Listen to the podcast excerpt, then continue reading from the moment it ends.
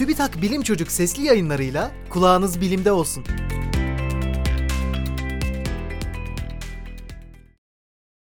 Köpekler insanları taklit ediyor.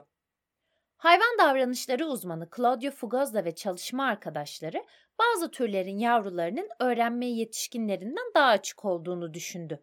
Bunun için köpek, kedi ve kurt yavrularıyla bir çalışma tasarladılar. Araştırmacılar önce her yavruya bir nesne gösterdi. Yavrunun dikkatini çektikten sonra araştırmacı nesneye burnuyla ya da eliyle dokunmak gibi bir davranış sergiledi. Sonra da yavrunun insan davranışını taklit edip etmediğini izlediler. Araştırmada kedi ve kurt yavrularının dikkatini çekmenin köpek yavrularına kıyasla daha fazla zaman aldığı belirlendi.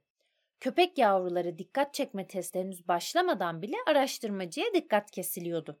Araştırmanın sonuçlarına göre kedi yavruları nadiren insan davranışlarını tekrarladı. Kurt yavruları kedilere göre daha fazla davranış taklit etti. Köpek yavrularının insanları taklit etme düzeyleri ise diğer iki türden oldukça yüksek çıktı.